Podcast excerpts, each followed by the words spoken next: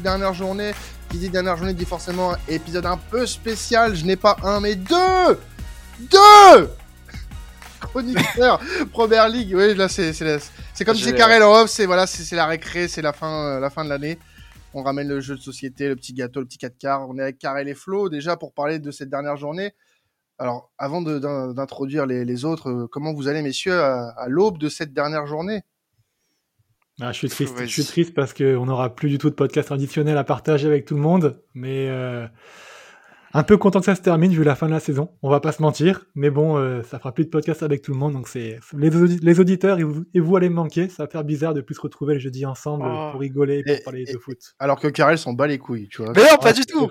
Mais moi, moi, je, moi, je suis ému, mais je suis très excité. Il y a trop, c'est ce que je te disais, il y a beaucoup de monde là dans le podcast. je suis très excité, mais je sais que les podcasts vont reprendre. Oui, et puis il y a encore un podcast bilan. Hein, de toute façon, on ne sait pas trop quand est-ce que ça sortira, mais il y aura un podcast bilan pour chaque euh, chaque championnat de toute façon. Donc euh, et en plus, je suis avec Flo et ça arrive pas souvent. C'est, je euh, crois même la première fois de la saison pour le. Non, bah non, parce qu'on avait fait des podcasts. Des podcasts Boxing Day, du monde. Exactement, exactement, exactement. donc avec nous aussi cette semaine, Alan, Adrien et Imad que vous retrouverez bien évidemment sur les autres épisodes de la semaine. Euh, on va commencer messieurs avec Flo et puis on va parler du titre de Manchester City puisque le ça y est, hein, Manchester City est officiellement euh, champion d'Angleterre donc c'est super qu'on commence ça avec toi hein, parce que t'as pas du tout été affecté par ce titre euh, des Citizens hein, de ton côté.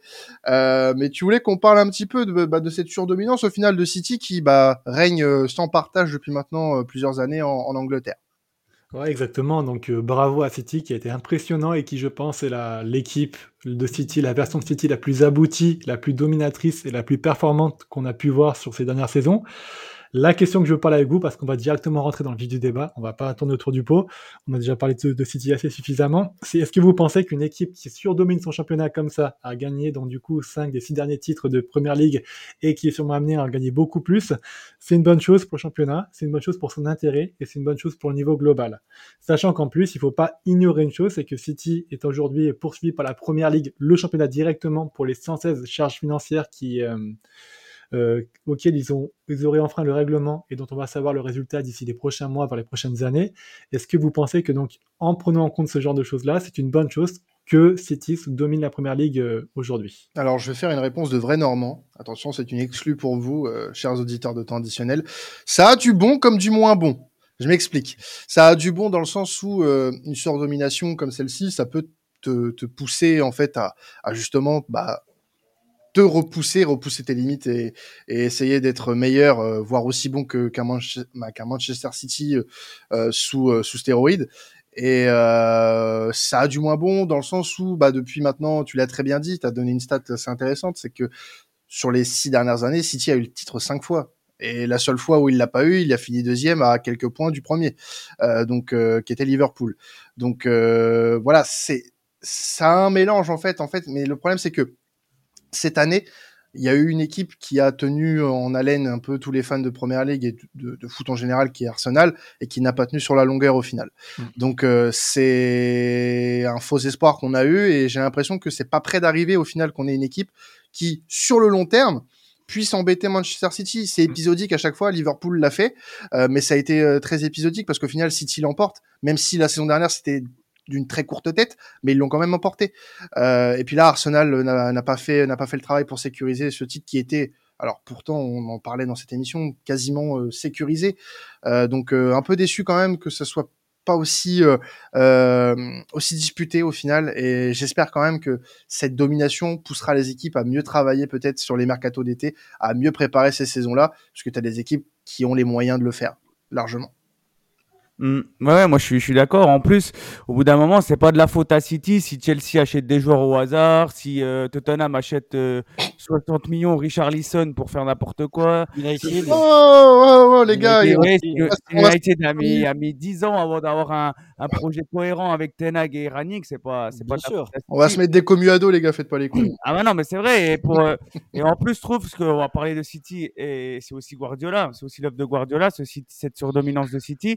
Et ça a permis, ce City-là, et Guardiola, ils ont permis euh, à Arsenal de revenir sur le devant de la scène parce que tu as quand même Arteta qui a été, voilà, qui a beaucoup appris grâce à Guardiola. Donc, si Arsenal est si haut et, si, et a pu concourir pour face à City, c'est grâce aussi à, au City de Guardiola. Et même Unai Emery, hein, qui, qui, est un grand fan de, Guardiola, euh, c'est grâce à lui si Aston Villa est si haut. Donc, euh, moi, je trouve pas que que le que City soit une, la surdominance soit une mauvaise chose. Au contraire, je pense que c'est très très bon même, mais charge à, voilà au championnat, à avoir un championnat plus compétitif. J'en parlais la semaine dernière, mais ça serait bien qu'on ait l'année prochaine deux voire enfin trois voire quatre équipes qui concourent pour le titre. Parce que là, on en a beaucoup que deux euh, en général.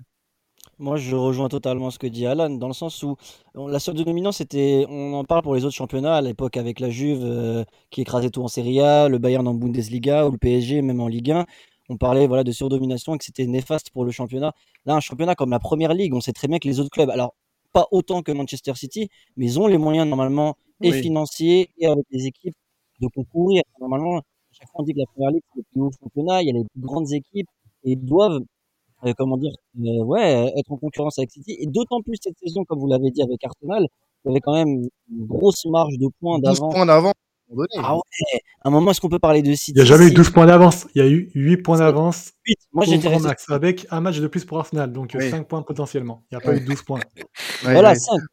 5, 8. Alors attention, ça ne veut pas dire non plus que c'est directement au titre, attention, parce que c'est vrai que ça se sécurise. Mais dans ce sens-là, ça veut dire que à ce moment-là, tu as ton destin entre tes mains. C'est même plus une question de City. C'est-à-dire que même si City roulait, est un rouleau compresseur derrière euh, sur tout le monde, bah, tu as quand même une marge où tu peux, euh, surtout la, fin de championnat, il y avait des équipes un peu plus abordables où Arsenal aurait pu faire mieux. D'autres saisons où Liverpool aussi peut faire mieux, mais moi j'ai pas envie vraiment de tirer que sur City, que sur une surdomination comme c'était le PSG en Ligue 1 où vraiment bon bah c'est pas les mêmes budgets ou autres. Je trouve que euh, Alan, je vais pas répéter ce qu'a dit Alan parce que sinon ça prend trop de temps, mais, je suis d'accord avec lui, même sur un United qui, mettait des 80 millions sur Maguire ou etc.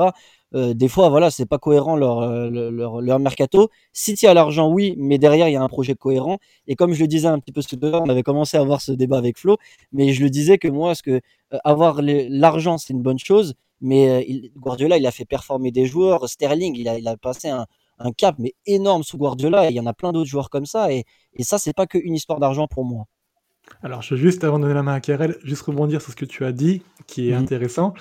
Euh, je suis pas d'accord sur ton argument euh, de compétition financière saine avec les autres clubs de Première Ligue. Certes, ils ont les moyens, mais aujourd'hui, tu as un City qui a été sur-sponsorisé et qui a eu des contrats de deal de sponsors et de salariats qui ont été versés de manière illégale pour la construction du club de City. Je parle pas sur les deux dernières années, voire les trois dernières années, mais je te parle au tout début du projet, quand Mancini ou quand euh, l'Etihad a sponsorisé euh, City. Et à ce moment-là, tu as pas une concurrence qui est loyale et saine avec les autres mm. clubs qui euh, ont respecté les règles. À partir du moment où tu ne respectes pas les règles et que tu gagnes, c'est quand même, je trouve, assez pas raisonnable. Surtout le reste de ton analyse sur le fait que Arsenal a, aurait pu faire mieux, que Liverpool aurait pu faire mieux, et que sportivement Guardiola est bien meilleur, ça je suis complètement d'accord. C'est juste à mon avis. Et, juste le... sur le, truc, après je laisse Karel vite fait, sur le truc financier, ce que je disais, c'est juste que par rapport à en Ligue 1 où euh, le gouffre est énorme entre le PSG financièrement et d'autres clubs de Ligue 1, euh, même si City a pas, ça a pas été, peut-être pas été loyal, il y a d'autres clubs, les autres clubs de première ligue pour moi ont les moyens d'avoir quand même un effectif assez euh, compétitif et ils auraient pu faire mieux pour moi. Je vais, je vais être bref parce qu'au final ça reprend pas mal de, de vos arguments et ça reprend aussi un peu ce que, Flo vient d'évoquer.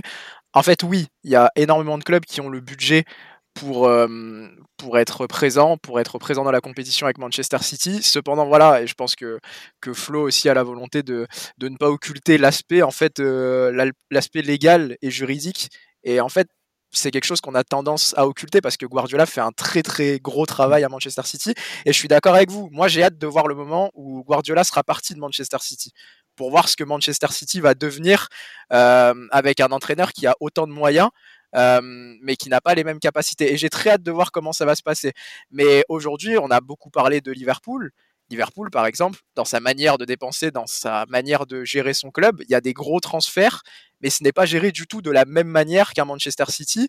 Euh, la volonté de Liverpool, par exemple, au niveau de, au niveau de, de la, de la présidence du board, c'est d'être autosuffisant financièrement. Et on a vu que les gros transferts à Liverpool, ils étaient arrivés après, par exemple, une grosse vente, euh, une grosse vente de Coutinho. Euh, Ibad, je pense que tu es au courant. Euh, et c'est là que les transferts d'Alisson, Van Dyke sont arrivés. Et Liverpool fonctionne majoritairement comme ça. C'est beaucoup de ventes pour acheter. C'est pour ça que sur Twitter, on se fait beaucoup appeler le net spend FC parce que c'est un des arguments des supporters, c'est qu'il y a cette balance financière aussi. Je trouve que les modes de dépense sont pas pareils partout, mais c'est vrai qu'au niveau de la dépense à outrance, on a aussi Chelsea, on a aussi Manu qui peuvent travailler mieux. Je suis totalement d'accord. Cependant, pour la PL, c'est important chaque année, je pense, d'avoir au moins une équipe qui se dégage pour avoir un minimum de rivalité. Cette année, on avait la chance d'avoir Arsenal là où Liverpool allait moins bien. Les années d'avant, on avait la chance d'avoir Liverpool mmh. qui tournait très très bien. Mais je, encore une fois, si on reprend l'exemple de Liverpool, je trouve que le mode de dépense n'est quand même pas le même que celui de Manchester City. Ah, encore une fois, énormément de crédit à, Guardiola pour le travail qu'il a fait parce qu'on peut pas tout occulter non plus. Mais euh, ça va dans les deux sens pour moi.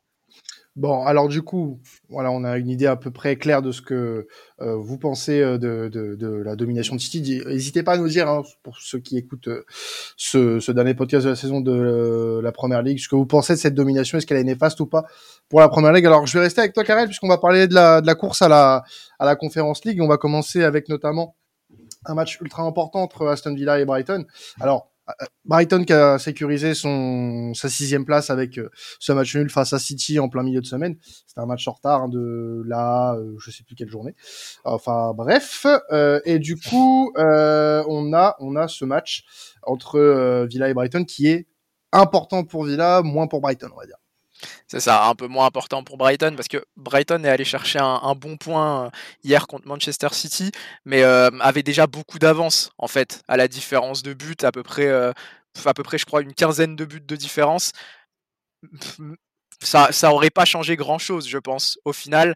Et, tu l'as bien dit, euh, Brighton qui ne joue plus grand chose, Aston Villa qui a tout à jouer. Et c'est le moment au, final pour euh, Unai Emery de conclure une très très belle saison. On a beaucoup parlé des, des Villains euh, à un moment où ils enchaînaient les victoires avec Unai Emery, à un moment où Unai Emery et, Aston Villa étaient tout simplement la, la, meilleure équipe de PL derrière Manchester City sur, sur la période post-Coupe du Monde.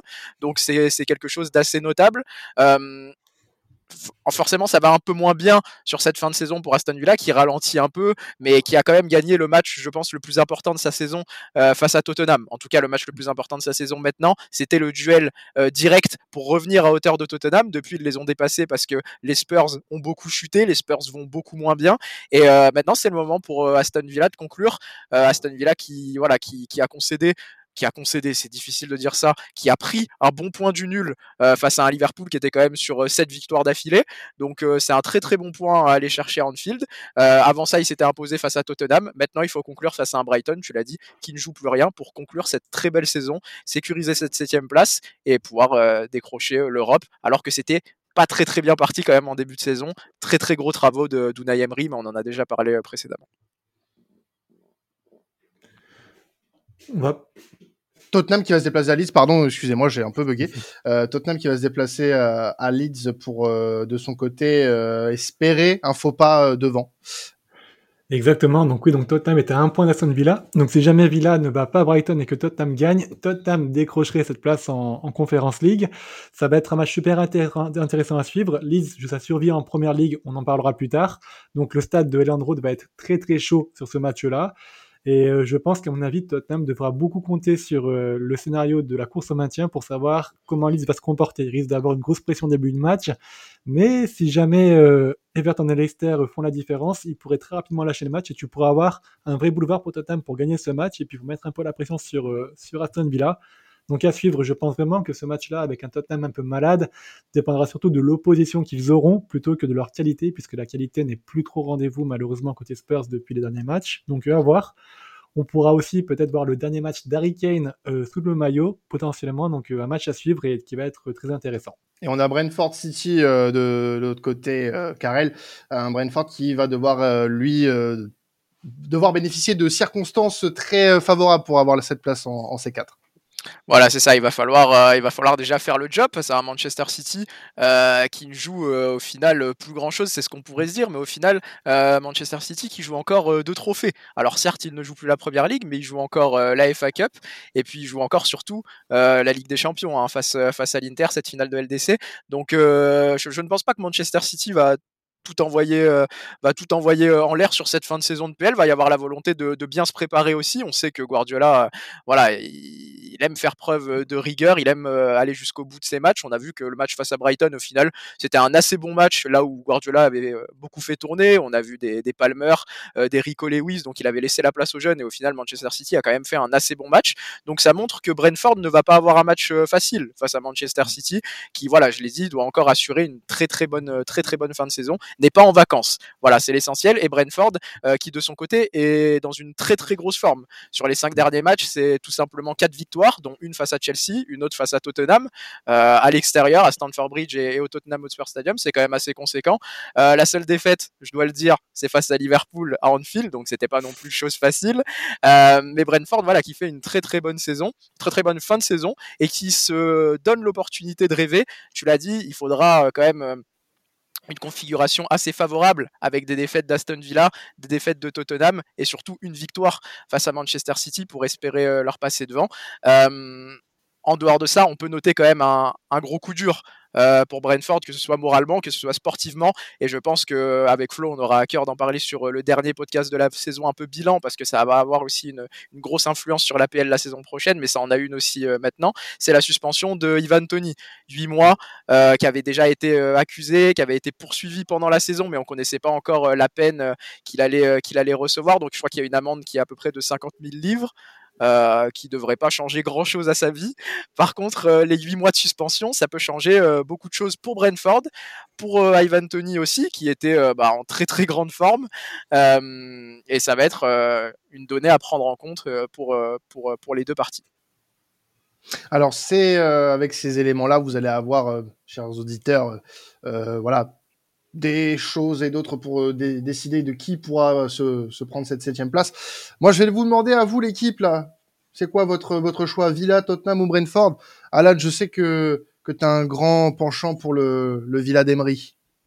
bah, je pense que c'est l'équipe des trois qui m'a l'air le mieux armée, euh, qui va pouvoir. Euh, voilà, qui, est pour le moment la mieux placée en tout cas la mieux placée, c'est la plus compétitive. Et en plus, euh, on, a, on a envie de revoir Unai Emery en, en Europa League, euh, enfin en compétition européenne. du coup. Oui, compétition européenne en C4 l'année prochaine. C'est une compétition qu'il n'a pas gagnée, c'est un format qu'il aime. Donc je pense qu'il aura à cœur de vouloir se qualifier euh, dans cette compétition. Et, et, voilà, je pense que Brentford, même s'il ne se qualifie pas, ça sera quand même une très très belle saison de leur part. Comme l'a, comme l'a dit Karel, ils ont fait de une saison où on les attendait pas à ce niveau-là. Euh, puis Tottenham, ils méritent pas du tout de, jouer l'Europe la saison prochaine. Donc euh, au final, moi, j'aimerais bien que ça soit Aston Villa et je pense que ça sera du coup l'équipe de, de Unai Emery, l'Espagnol. Ah, c'est peut-être Villa qui a le match le plus facile entre les trois, parce que au, final, au final, euh, Tottenham joue un, un, candidat au maintien qui va devoir tout faire pour se sauver. Et Brentford joue City qui va vouloir faire un beau last dance pour la, la saison donc avant la, la, finale de la Ligue des Champions. Donc euh, très difficile. Moi, je vois pas comment Villa peut, échapper à cette septième place à part un, écroulement parce que Brighton n'a vraiment plus rien à jouer. Euh, donc, euh, pour moi, ça me paraît très très improbable que Villa euh, se fasse prendre cette septième place. Je sais pas ce que ce que les autres pensent en tout cas, mais pour moi, ça sera Villa. Bah, moi, je suis, assez d'accord. Je pense que ça sera Villa, et puis je vais même me, mouiller un peu plus. Je pense que c'est Tottenham qui va finir 9ème. Euh, je pense que Brentford va prendre un point contre Manchester City. Je pense qu'ils vont leur passer devant, du coup, à la différence de but. Et je pense que Tottenham va perdre à Leeds en fait, pour être très honnête, vu la forme récente des Spurs, vu l'enjeu aussi pour, pour Leeds, qui est bien plus conséquent. Je pense, je suis pas sûr que Tottenham tienne tant que ça à la Conférence League. Je pense que Tottenham a déjà les yeux rivés sur la prochaine saison. Je pense que Tottenham a peut-être la volonté aussi de pouvoir se concentrer une saison au moins uniquement sur le championnat. je pense que ça leur ferait pas de mal en plus. Et puis on le sait, hein, Tottenham ils sont, ils sont en reconstruction. Je pense que c'est un bon moyen hein, de pouvoir repartir du bon pied avec leur prochain entraîneur peut-être d'écarter un peu l'Europe, se concentrer sur un groupe un peu plus réduit, parce que la Conférence League, je suis pas sûr que ça soit une compétition auquel tiennent tant que ça les entraîneurs et, les clubs sauf quand on est un club forcément qui n'a pas l'habitude de jouer l'Europe. Euh, mais voilà, je pense que Tottenham va perdre à Leeds, je pense que Brentford prendra au moins un point, et je pense que Aston Villa va faire le taf face à un Brighton qui là pour le coup ne joue vraiment plus rien. On a vu que McAllister et Caicedo, les le tour de, terrain euh, hier face à Manchester City ressemblait peut-être un peu à des adieux. Je pense qu'il y a beaucoup de joueurs qui n'ont plus trop la tête à Brighton et, c'est pour ça que je vois Aston Villa aller chercher cette, place-là. Mm. Bon bah du coup, euh, n'hésitez pas à nous dire qui vous voyez hein, prendre cette septième place euh, d'ici euh, la fin du week-end. Ça sera super intéressant de le savoir. On va parler dans la dernière partie de ce podcast de la course au maintien, parce que oui, c'est très très intense avec trois équipes qui vont se battre jusqu'au coup de sifflet final de leur match respectif. On a Everton, on a Leicester et Leeds dans l'ordre. Everton qui a deux points d'avance sur les, les deux dernières équipes que sont Leicester et Leeds. Sutton, dernier déjà, euh, relégué. Et on va parler des trois matchs. Donc on a parlé un petit peu de, de Leeds Tottenham, on y reviendra après. Euh, on va d'abord commencer avec euh, Flo, Everton Bournemouth, qui est un match ô combien important pour la survie des, des Toffees. Oui, c'est un match que je vous invite à suivre aussi parce que je pense que à Everton, l'ambiance va être très très chaude là-bas au Park. Donc euh, Bournemouth est en plus est à mon avis en roue libre c'est la fin de saison. Ils ont perdu leurs quatre derniers matchs, je crois. On sent que ils se relâchent un peu après avoir assuré le maintien, ce qui est complètement humain et complètement normal. Donc le match pourrait être assez facile pour Everton s'ils arrivent à bien bloquer la transition des, des Cherries, parce que c'est vraiment là la force de Bournemouth aujourd'hui, les transitions et s'ils se battent comme des morts de faim. Donc je pense qu'on va avoir un très gros match avec un très gros pressing, une très grosse intensité de la part d'Everton. Et si tout se goupille bien pour eux, je les vois gagner. Mais euh, rien n'en est moins sûr, surtout face à une équipe de Bournemouth qui est quand même assez redoutable en contre. Et de son côté, euh, Karel Leicester qui va euh, recevoir West Ham, West Ham qui est déjà maintenu, mais qui va devoir aussi préparer sa, finale d'Europa Conference League. donc c'est un match qui est pas si facile à jouer que ça pour, pour les Foxes. C'est sur euh, les Foxes qui, qui quand même euh, doivent composer avec une, très très grosse très très grosse fin de saison. Ils avaient notamment pris 3-0 euh, à Liverpool. ils ont dû se déplacer à Newcastle et ils ont pris un bon point. je pense que c'est le motif d'espoir de la, de la fin de saison pour, pour Dean Smith. On a vu que même en fin de partie, Leicester était pas loin de pouvoir aller chercher une victoire qui leur aurait fait énormément de bien. ils ont failli faire le coup parfait. du côté de Newcastle. Cependant, maintenant, Dean Smith, les Foxes, il n'y a plus le choix, va falloir jouer face à ce West Ham-là. Tout le débat, toute la question, c'est dans quel état va arriver West Ham? Alors, est-ce que West Ham va avoir la tête à sa finale de Conference League face à la Fiorentina? Ou est-ce que, comme on l'a dit pour Manchester City par exemple, ils auront à cœur de bien finir, euh, de bien se préparer pour cette finale-là? J'opterai plutôt pour la deuxième option parce que West Ham, c'est pas le genre d'équipe euh, à balancer ses matchs non plus. Je pense qu'ils vont vouloir jouer le coup à fond. Et euh, Leicester, de son côté, voilà, va devoir peut-être un peu à un moment prendre le jeu à son compte, aller chercher son maintien, parce que la prestation du côté de Newcastle, même si on n'est pas passé euh, on n'est pas passé loin du coup parfait. Je trouve qu'elle manquait un peu d'ambition euh, face à un Newcastle qui devait encore sécuriser quand même sa place en Ligue des Champions, mais c'était presque fait. Euh, et Leicester qui doit aller chercher son maintien. Donc je pense qu'ils doivent se montrer un peu plus entreprenants. Et ça va être encore plus le cas à domicile face à West Ham. Et il faudra ensuite croiser les doigts pour espérer un faux pas d'Everton devant. Alors Flo, mmh. tout à l'heure tu nous présentais euh, le Leeds Tottenham du côté des Spurs hein, pour cette course à la à la C4 et ben là on va se mettre du côté de Leeds pour cette course au maintien. Leeds qui est l'équipe la moins bien placée des trois, 19e à égalité de points avec Leicester actuellement, mais il y a encore une chance. Il y a encore une chance pour que euh, les, les, joueurs de Leeds puissent se maintenir en première ligue la saison prochaine. Alors, il y a une chance. Les scénarios, quand même, ils sont un petit peu alambiqués. De, donc, de ce fait, en fait, ils sont 19e ex avec Leicester, mais il y a 11, points de 11 buts de différence de but qui les séparent. Donc déjà, ça veut dire que s'ils veulent passer devant Leicester, il faut pas qu'ils soient ex avec eux. Donc il faut qu'ils aient au moins une victoire et que Leicester fasse match nul. Côté, euh, côté Everton, donc il faudrait que Everton perde son match aussi. Donc il faudrait que Leicester fasse match nul et que Everton perde son match et que eux ils gagnent leur match pour se maintenir. Ça va pas être chose aisée, surtout contre donc euh, Tottenham qui a encore un enjeu de leur côté. À voir, euh, ça va être euh, voilà, ça va être du Sam qui va peut-être nous proposer quelque chose de de beau, de divertissement à voir. Ça, on ne sait pas trop à quoi s'attendre. Ces, ces, matchs, les derniers matchs de Leeds ont, quand même été un, peu, un petit peu plus encourageants, on va dire, dans le contenu, mais pas vraiment dans les résultats. Ils arrachent nul 2-2 à Newcastle euh, avec des joueurs qui se sont vraiment arrachés à 10 contre 11 pour, euh, pour gagner contre pour essayer d'arracher ce point-là qui était très important. Et contre West Ham, c'était plus compliqué parce que West Ham a assuré son maintien. On a senti quand même une, vraiment une vraie différence de niveau aujourd'hui entre les, les deux équipes. Donc contre, contre Tottenham, il faudra ils capitalisent sur le fait qu'ils jouent à domicile. Ils auront les armes du public avec eux pour gagner. À domicile, ils sont quand même beaucoup plus performants qu'à l'extérieur cette saison-là. Donc, un petit motif d'espoir de leur côté. À voir, en tout cas, ça paraît, on va dire, mission quasiment impossible, euh, je le pense en tout cas, de, ce côté-là pour eux. Mais la première ligue est pleine de surprises. Les scénarios un petit peu alambiqués, on en a déjà eu les saisons précédentes. Donc, euh, soyons, essayons d'être optimistes pour eux. En tout cas, rien n'est joué et ils feront qu'ils jouent à fond pour, pour battre Tottenham. Alors après là, les trois analyses de ces trois matchs pour le maintien, la question c'est qui d'Everton, de Leicester et de Leeds rejoindra le Southampton en Championship? Alors vous avez déjà plutôt pas mal répondu, Flo et, et Karel, sur vos avis respectifs pareil hein, que pour la C4, hein, chers auditeurs, n'hésitez pas à nous donner votre avis sur euh, euh sur euh, la descente en PL, enfin en Championship. Imad, tu voulais donner ton, ton avis sur sur ça. Pour toi, qui va descendre? Moi, je, alors je vais prendre l'autre, l'inverse. Je vais dire plutôt, je vois Everton se sauver. Mais je pense que c'est le choix le plus simple d'un côté et on n'est pas à l'abri d'une surprise. Euh, Flo disait que c'est vrai qu'il y a un scénario assez compliqué dans lequel euh, Leeds n'a pas son destin entre ses mains. C'est pas impossible de voir Everton et Leicester faire un, faux pas non plus. Donc il faut à eux de faire le, le Mais même si je vais pas dans le sens de Karel tout à l'heure, je, pense quand même que Tottenham va battre Leeds. Ils vont vouloir faire finir sur une bonne, une, une bonne note quand même. Donc à mon avis, Leeds ça va être très compliqué pour eux. Et je pense qu'Everton peut se suffire d'un match nul et que Leicester va contre West Ham qui voudra, euh, qui voudra justement préparer cette finale de Conference League. Et j'ajoute juste, et je le dis pour tous les championnats, je sais pas si je suis le seul, mais moi ça me fait toujours un peu chier les clubs qui ont été bons par le passé dans un championnat, qui ont été un peu emblématiques, de les voir tomber, genre un Everton ou un Leicester qui tombe, ça me fait un peu chier, comme en Espagne si c'était Valence ou Séville ou en Ligue 1 Nantes plus récemment. Donc euh, ça me fait un peu mal au cœur, même s'ils le méritent au vu de leur saison, qu'Everton ou Leicester tombent. Alors moi je pense qu'il y aura un statu quo Très clairement, ça bougera pas. Euh, le seul, la seule équipe que je peux voir euh, potentiellement euh, se sauver à la place d'Everton, ce serait Leicester. Euh, parce que un nul d'Everton et une victoire de Leicester, je crois que Leicester passe devant à la différence de but, il me semble. Mhm. Donc on n'est pas à l'abri parce que Leicester joue un West Ham qui va avoir les yeux tournés sur sa finale de Conference League. Mais est-ce qu'ils vont pas vouloir la préparer? Est-ce qu'ils vont faire tourner? Ça aussi, il faut, faut prendre ça en compte. Euh, Everton qui a pas un match facile face à Bournemouth non plus, donc euh, ça va être intéressant. Mais je pense qu'il y aura un statu quo au final. Leeds, pour moi, c'est foutu.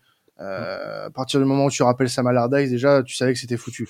Euh, t'as as la pire défense du championnat. Pour moi, c'est mérité. 74 buts après 37 journées. Euh, ça fait presque du deux buts par match quand même. Je sais pas si on se rend compte. Donc on est, c'est ouais, euh, peut-être pour mieux pour mieux rebondir la saison prochaine dans cette descente, mais j'ai des grosses craintes quand même sur Leeds et sa capacité peut-être à revenir après en première ligue. Euh, tout dépendra de l'après Alardex parce que je suppose qu'il va pas rester.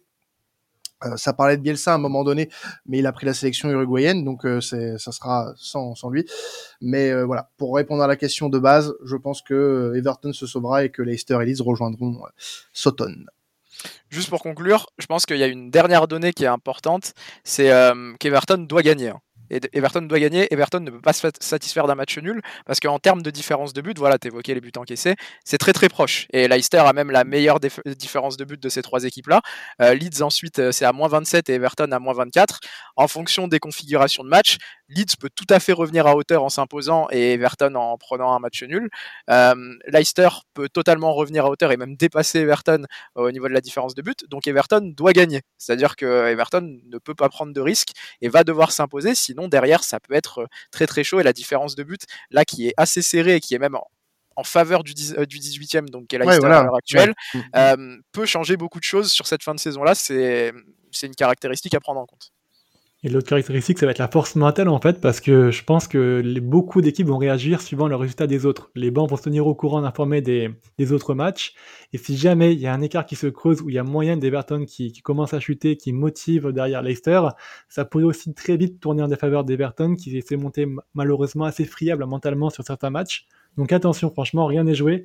Sur le papier, Everton est favori pour se maintenir, mais au vu des scénarios qu'il pourrait y avoir et puis au vu des réactions des joueurs, ça va être euh, très imprévisible. Et oui, ne jamais se satisfaire d'un nul. Vous référez au, à l'épisode final de la saison 1 de Ted Lasso.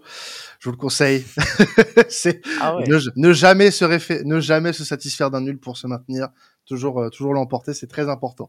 En tout cas, voilà, n'hésitez pas à nous dire ce que vous avez pensé euh, de, de, de, ce débat et de savoir aussi de votre côté quelle est l'équipe que vous voyez descendre avec, euh, enfin quelles équipes vous voyez descendre avec Soton pour cette fin de saison. En tout cas, merci à vous de nous avoir suivis bah, déjà pour cet épisode et puis tout au long de la saison de Première Ligue, on vous a offert, alors, je sais plus si on avait fait les, si on a fait les 38 journées, mais on en a fait beaucoup. on en a, fait, la, on a tout fait. Donc voilà, on, a même, hein. on a même fait le Boxing Day, c'est génial génial ça. Ah, ouais. Donc voilà, un grand bravo bah, déjà aux, aux équipes, hein, et puis à Flo et à Karel surtout qui ont fait un travail phénoménal cette saison. Euh, très très content, très content de cette saison de Première Ligue. Et puis bah on espère pouvoir vous redonner un petit peu la même chose la saison prochaine, hein. évidemment avec euh, peut-être les mêmes gars. Hein. Je sais pas si je les garde tous Mmh, ah ouais. encore, mais Oh, la pression. mais euh, bah, il y, y aura des examens de, de, de fin d'année. Tu vois, euh, vous pouvez pas passer au, au second grand, au second rang comme ça, c'est pas possible. Bon, en tout cas, merci à vous de nous avoir suivis encore une fois. Et euh, bah, vous pouvez continuer à nous écouter. Il y a aussi la dernière journée de Bundesliga, bien sûr, euh, à traiter. On sera avec Adrien et Elliot. La pression d'Adrien, je te vois déjà euh, trembler comme une feuille. Et puis, on a aussi l'avant-dernière journée de Serie A et l'avant-dernière journée de Liga. Ça se rapproche la fin de saison pour temps additionnel aussi. Donc, euh, on, vous, on reste avec vous jusqu'au bout. C'était temps additionnel. Passez un excellent week-end de football et vive la PL. Ciao tout le monde.